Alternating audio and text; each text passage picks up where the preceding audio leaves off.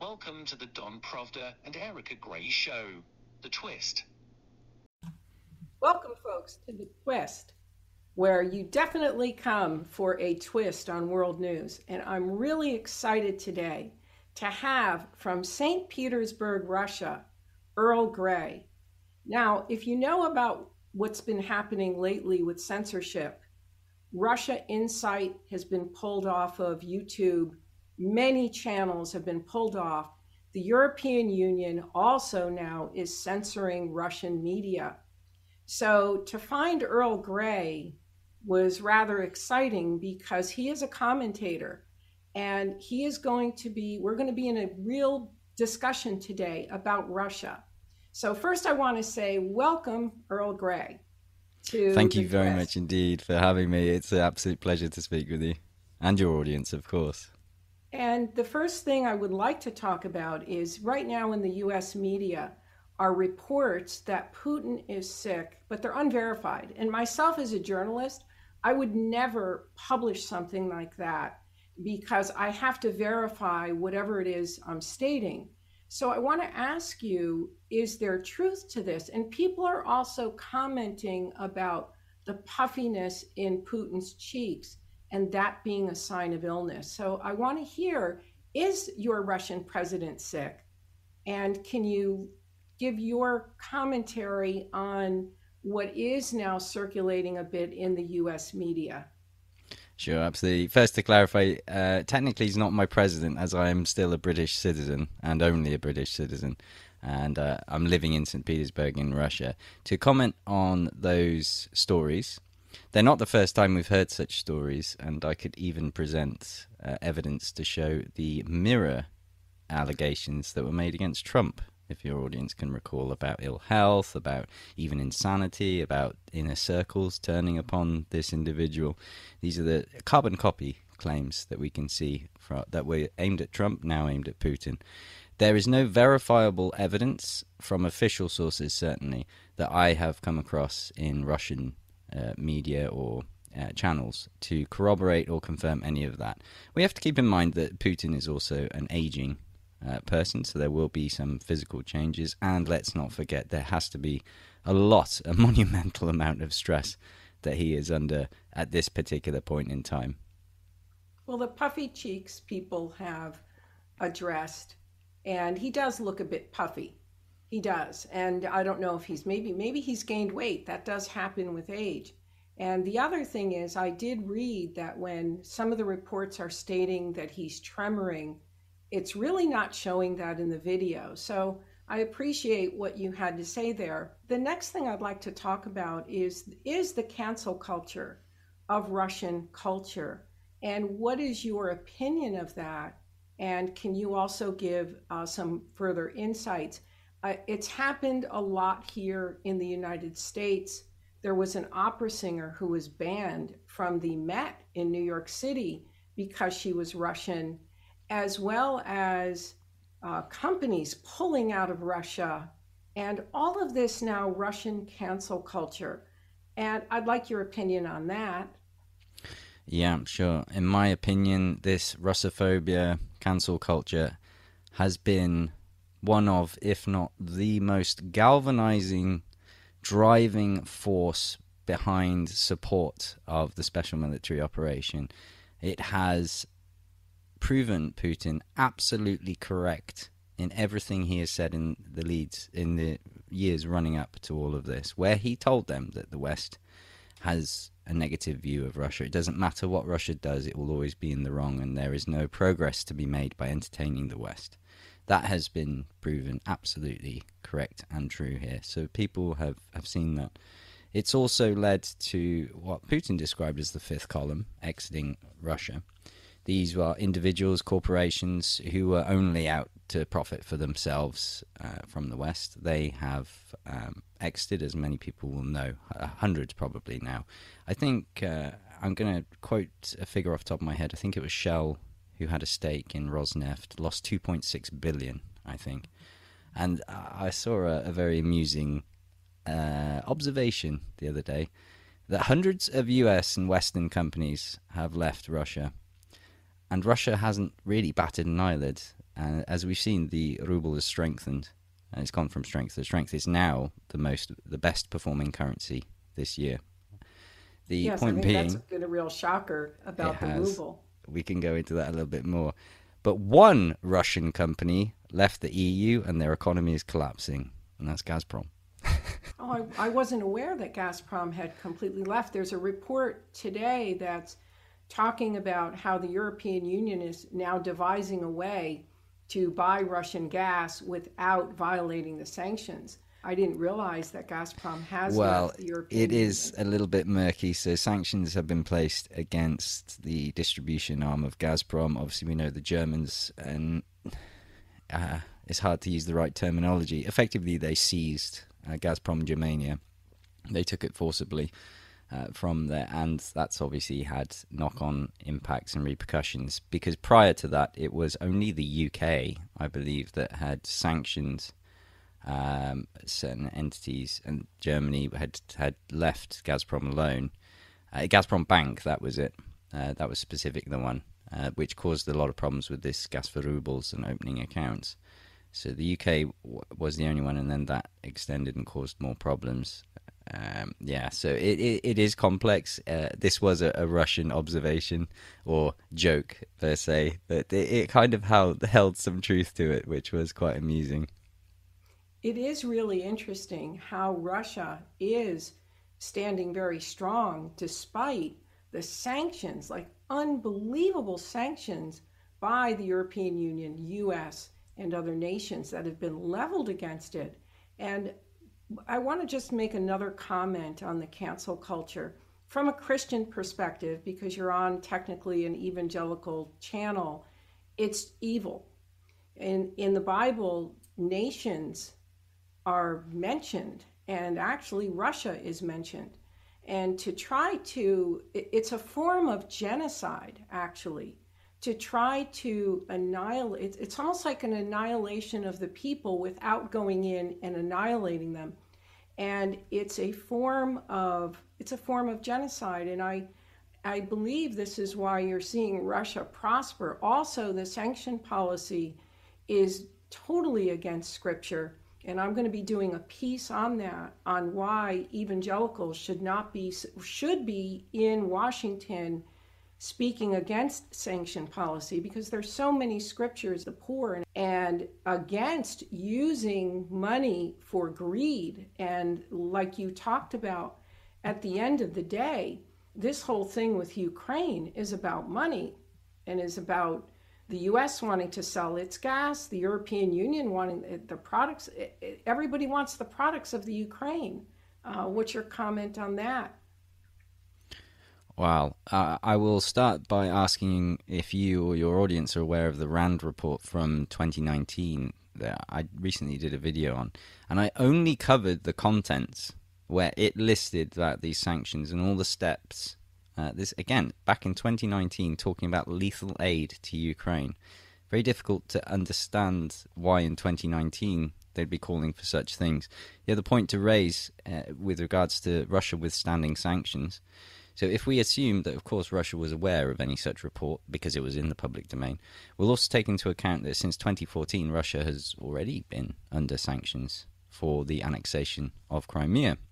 So Russia developed its own payment system, MIR, which rivals or uh, performs the same function as Visa, MasterCard. So many measures, if not more than were publicly known, were already calculated and taken into account before this unprecedented raft. I think it's 6,000 plus sanctions now as we stand. So Russia was prepared.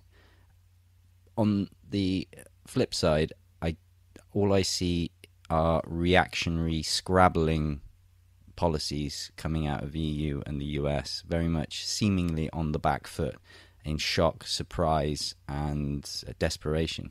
What's happening is they're using democracy as a smokescreen. But the European Union is totally undemocratic, and the US, our democracy is in question. The whole piece about what happened in Crimea and what happened, there's so much detail that the media is totally ignoring. I mean, this, this issue goes back to about 2008 and 2009, And the Maidan, uh, last week I had on Count Christian Andlau from Paris, and he was the Secretary General of Pan Europa, and he happens to also be a federalist, and he works within the EU Parliament and with the various political parties. And he actually stated that Putin had made three appeals to the European Union to get in on that association agreement with the Ukraine and was refused, even though their whole premise is unity to prevent wars. And on the democracy of the European Union, he actually called it technocratic as well as authoritative. Mm-hmm. I mean, really harsh language for Brussels. And I think that the piece that the Americans are missing is the US seems to be trying to maintain its supremacy.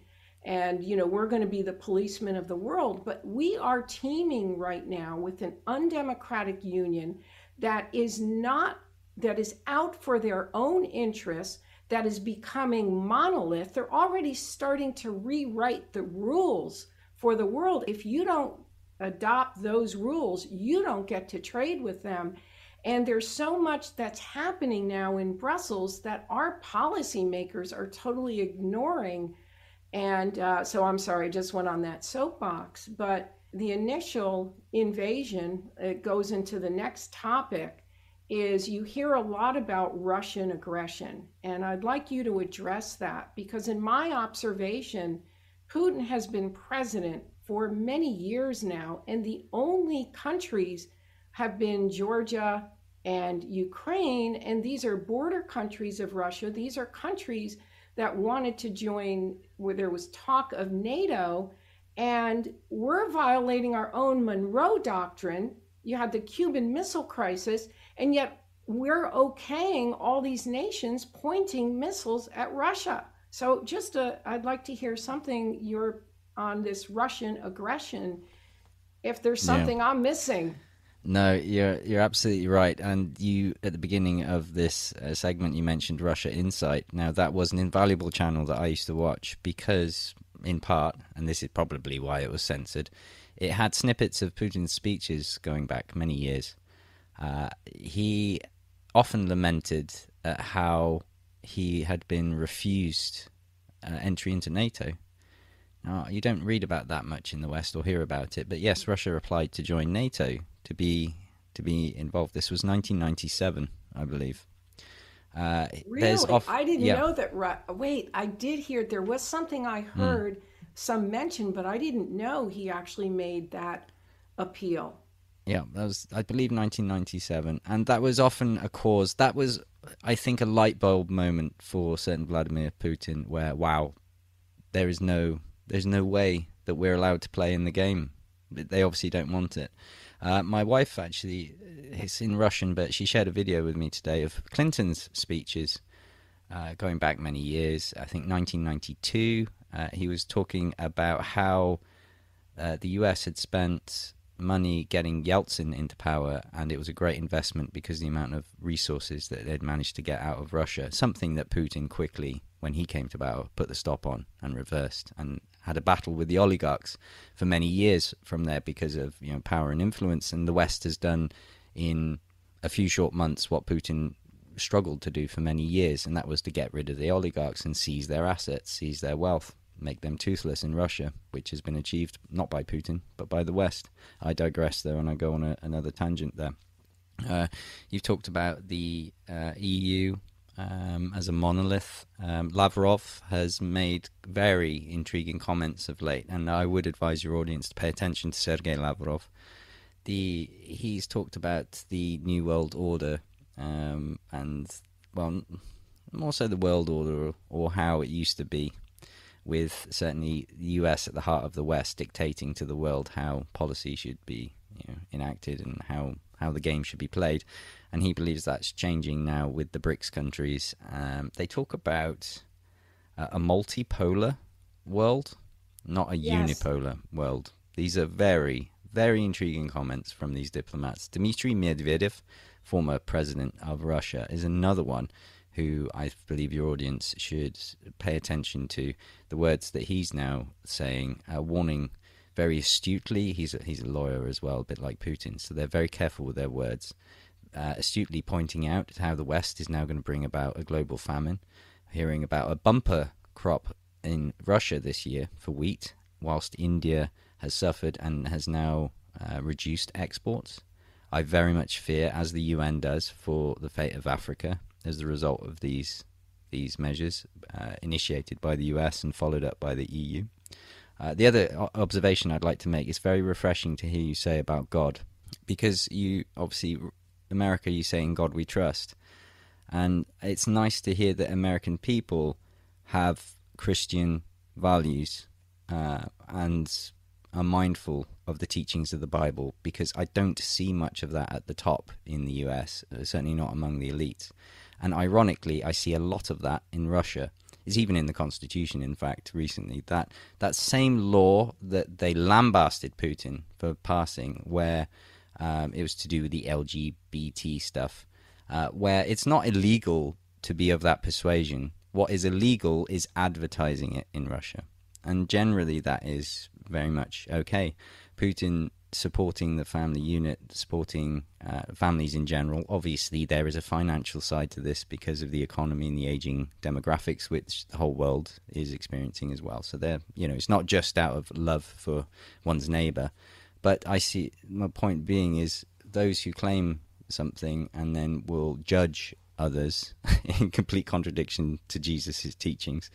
Uh, uh, in, well, in very much those people who are being judged are in fact seemingly upholding the very values that the others, or, or sorry, upholding more Christian values than those who claim to be holier than thou. I think my audience, part of the problem is the indoctrination. I talked to a woman who was telling me how she's actually praying that something evil happens to Putin because he is killing all these women and children with impunity.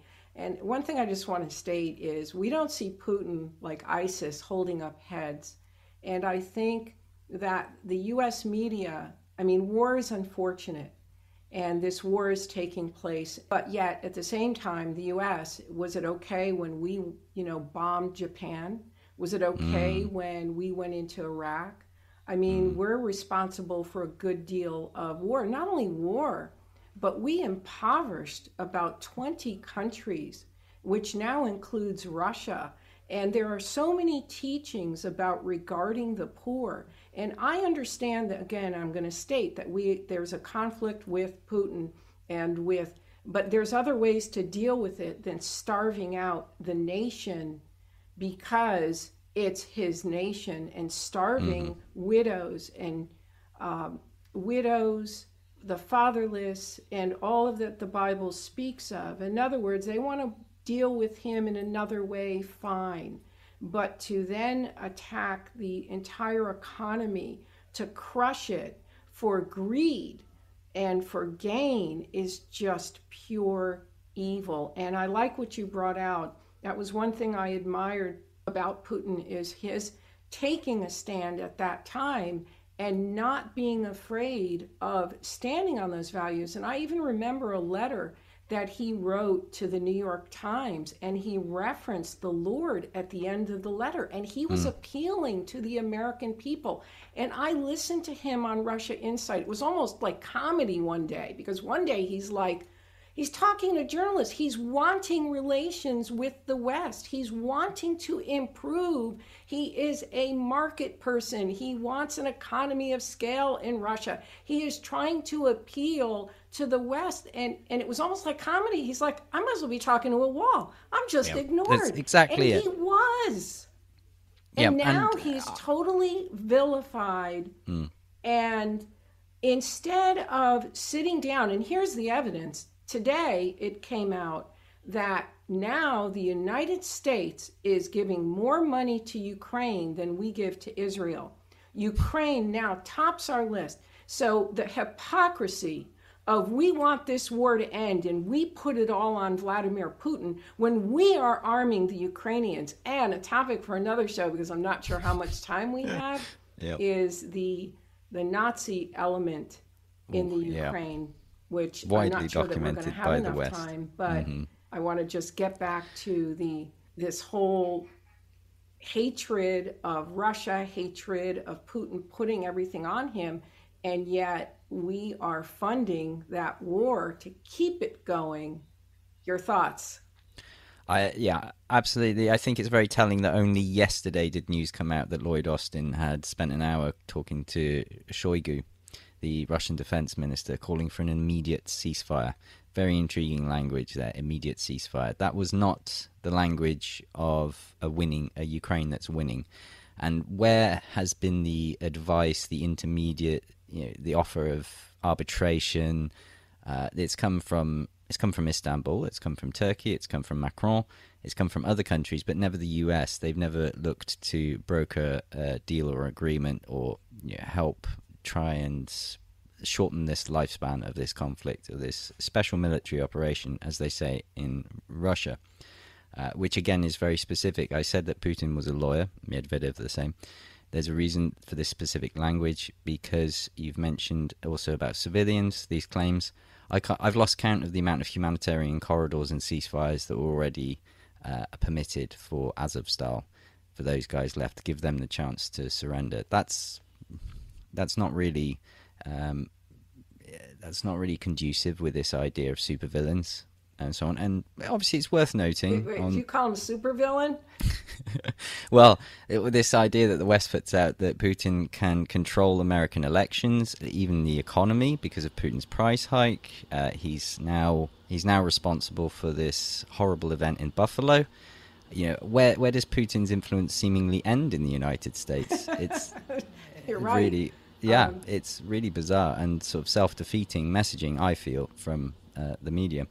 Uh, again, I, I've I digressed. Apologies. There, there is one thing I do notice, though. I do notice there's a lot of attention paid to the United States, not as much to Europe, and yet Europe, on first of all, it's expanding from not only the number of members but its association agreements, and now uh, Macron just proposed this political council that would enlist the nations that aren't necessarily members, but also it's been in the process of building its own military for about 30 years now, 20 years. And the Lisbon Treaty of 2009, you know, incorporated PESCO and some of these other clauses. And now they've got their strategic compass. What is Russia? What is Russia's opinion of the fact that this empire that's non democratic is that's already stolen away the Ukraine or trying to.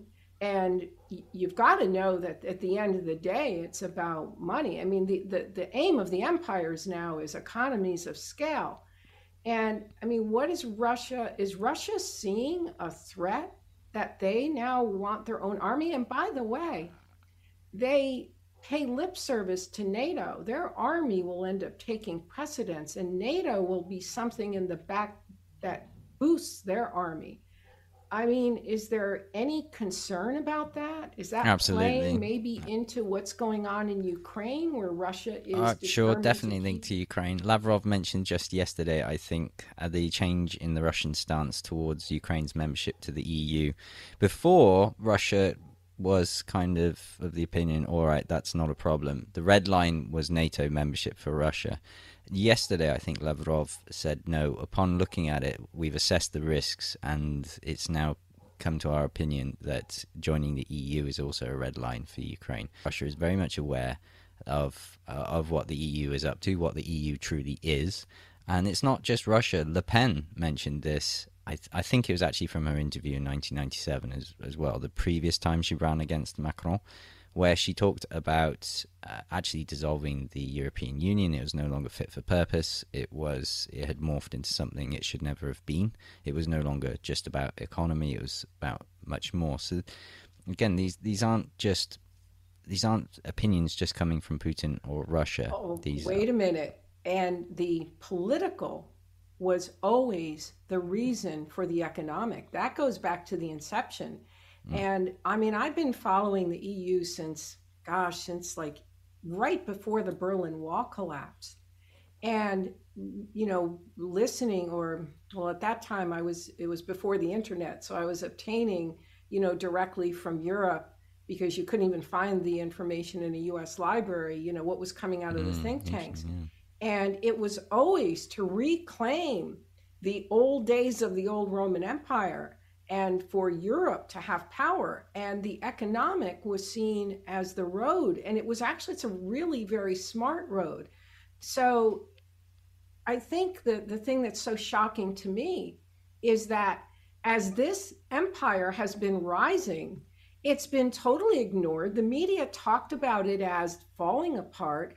And my next prediction, as uh, my prophecy talk, is that the euro is going to end up becoming the world's reserve. They they've got the banking union, capital markets union, which by the way, their capital markets union is going to create the a, a duplicate of the S&P 500 but with European companies. And when those final steps are made, and then you have the United States racking up all this debt. By the way, the money they're giving Ukraine, they're printing it. Oh, This yeah, is not money that the. United Yep. States has. And that may be the very thing that will topple the dollar. And also, uh, we are going to be in a very different empire age with their now po- possibly being the leading empire. And there's another piece that i will be working on. There's a there's an article i want to work on where i want to show that by reason of their association agreements and trade pacts they have buku trade pacts. And by reason of that their reach and i want to document how far their reach really is and the potential for their gdp to literally go through the roof. So essentially, uh, Earl, they are a hedged economy. With they have so many of these agreements that their economy is now hedged. So let's say the U.S. dollar tanks, it's not going to affect them. And I'm already seeing in the markets where at one time their their companies trailed U.S. companies and their indices trailed U.S. companies, and you're not seeing that straight parallel anymore. So your commentary on that. I would have, I would probably have agreed with you prior to recent events and the recent market behaviours. Uh, it, it would have been inconceivable actually before then to consider that the petrodollar would have been threatened. We we can all agree that the petrodollar is very much under threat now, and I think its demise. Excuse me, one last comment. Three Yeah. years ago, 2 years ago, the EU put forward a paper, totally went unrecognized by the US media. And it was a recommendation that their nation states begin to move away from US dollars. And this was because of our sanctions with Iran that affected German companies. So Ah. uh, most people don't know Germany. that the EU is also moving away from the petrodollar. So go Yeah. ahead. Sorry. No, no, it's okay. You've you've helped me there by mentioning Germany. So Germany, again, I think common knowledge for even um, those not really educated in your audience on on the EU. Germany was the financial powerhouse of the EU. Um, very few other economies could come close to Germany's. What we're seeing, however, is a very concerning deindustrialization potentially well already happening but potentially could get a lot worse for Germany if they carry barrel carry on barreling down this road that they can't seem to stop with this certainly gas for rubles but what I I expect to be oil for rubles very soon and I expect other commodities to also be for rubles as that comes on undermining the euro and sending the German economy into a tailspin, which many people theorize is part of the plan uh, for for destroying the German economy, presumably with some other plan, um, some other force to take over, be that the US or another another country. So I I actually have a lot of um, I have some doubts to whether the, the euro will become the world reserve. I agree We're with you. It was seeing on the one. course to become until they made the mistake Hmm. of the sanctions and issuing so many sanctions and now weaponizing the euro. So I agree with you there. It was very much on course, but I still say that with what they're proposing, they will take over from the dollar. But Quite- this, quite possibly, yes, I can agree there. Yeah. strong. I, the dollar's in a lot of trouble because of this rampant overspending uh, by successive administrations of the United States. So I can't really say with confidence. our foreign policy is in the dark ages our i mean it is just They are still in the Cold War. They don't, it's almost as if they don't have a clue that we're in a multipolar world. And that's one thing I'll say about Putin. Putin understands the world order. And I was able to see that he really understands it. I, it, I don't know what's going on in Washington and I don't know what's going on at the Pentagon, but they still think we are in an old order of America supremacy and that the dollar is just going to reign supreme forever. And they're making a lot of mistakes, which you're, which Putin has actually stated, and he's correct. Yeah, and capitalizing on uh, the, it's even mentioned in U.S. media about the Saudis who are now entertaining the yuan uh, for oil. No, you're absolutely right. And what concerns me as well is I often stress that Russia is not the Soviet Union anymore, and nor does Putin want to seek to restore the Soviet Union. What I think the reason is behind this mentioning of the Soviet Union is it has that trigger of past propaganda. Certainly, people can remember back from the 60s, or they had a an a relative who passed on this better dead than red propaganda stuff in America, it's a very easy trigger to get people on side with the Russophobia to bring back the fears of the Soviet Union. And it's just not the case anymore. As you're right, the foreign policy is way back in the past and it's, it's not fit for purpose and it's backfiring to a, a degree where I am genuinely, honestly concerned for the American people, not just them, but obviously, in my home country of England and obviously the EU as well, where I have many friends, I foresee a truly catastrophic year ahead, potentially, if they don't hold their political leaders to account and get them to adjust their behavior. A lot of people, you know, the poor especially, are already suffering. They will suffer more, and I don't see much concern for them from the elite. Uh, I see godlessness. No, but I, I think I need to call on our community, the evangelicals, to do something about this, at least to go to Washington and, and you know, make a, a stand against this sanction policy that's just wrong. There, you, you want to deal with conflicts in another way, fine, but you don't you don't go after the population to economically destroy it, and you don't go after the poor to make them poorer. I mean, this is just horrific. But I think we're running out of time. This yeah. was a great interview, and I'm going to definitely have you back. Would, do you mind coming? I mean, do you do not at all? I feel that oh, there's a lot. By the way, folks, check out his channel, Earl Grey, and I have it in my community, and I'll have the information so that you could link to his channel for some really great reporting. And he, you, you seem to dig up these details, and you you show the facts. I mean, you show where it's written yeah, yeah, that's the whole point. Um, I obviously I give my opinion, but I state that is my opinion, and when I speculate, I say so. But then I, I leave the links for everyone to verify themselves, come to their own conclusions, and that's the whole idea behind and it. And finally, what your draw for Russia? Why from the UK to Russia? I, it was for for a job uh, for a gaming company that brought me to uh, Russia, and as God decided, you know, my my circumstances had come to an end in England, and the door opened, and I walked through it, and here I am. Wow, and you like it there? Absolutely love it. Yeah, I wouldn't I wouldn't go back to England under any circumstances. Certainly not now. yeah, I would. I would like to visit Russia at some point, but obviously that's not possible I now with everything that's gone on. But it looks like a beautiful country, and Absolutely Moscow incredible. looks like a must see. So, it is, but I just want to say, you know, greetings, prayers are with. Tune in next time for more from Don Provda and Erica Gray for their twist on world news.